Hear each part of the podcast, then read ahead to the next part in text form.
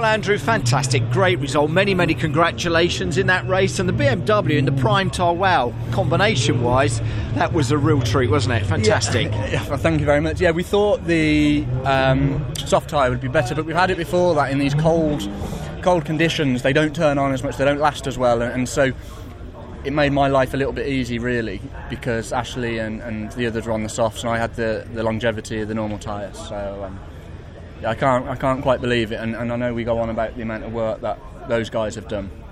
But no one really knows the amount of work. Well, well done to you in. because the team do deserve it, don't they? To have got this car to sit here, P1, in the second race of the season from where it was, what, you know, 15, 20 days ago or something is immense, isn't it? It is, and, and people probably think we're going to keep getting better and better and better, but I don't think we we necessarily will because it's rolled out so well.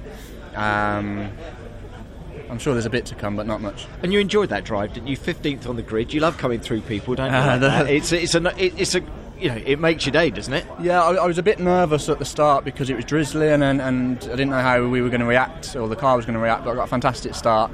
Got stuck in at the first couple of laps, and then I knew there was going to be a win on the cards. And John on the radio was saying, "Look, just calm down. We've got ten laps to go yet," because I was getting a bit punchy. So, uh, yeah, I did the. I really did do the easy bit. I enjoyed it, but then it was just trying to keep the the tyres on it and look after everything. Don't use any curbs or anything like that. So, yeah, But you say this car can't, can't get any better, but it is a great car. It's in a great place, and it should give you a great championship chance, shouldn't it? It should do. If we can just be consistent, keep bagging the points, getting the wins when we can, then uh, yeah, we'll be in a good position. Great result, Thank you. Andy. Great drive. Cheers. Thank you.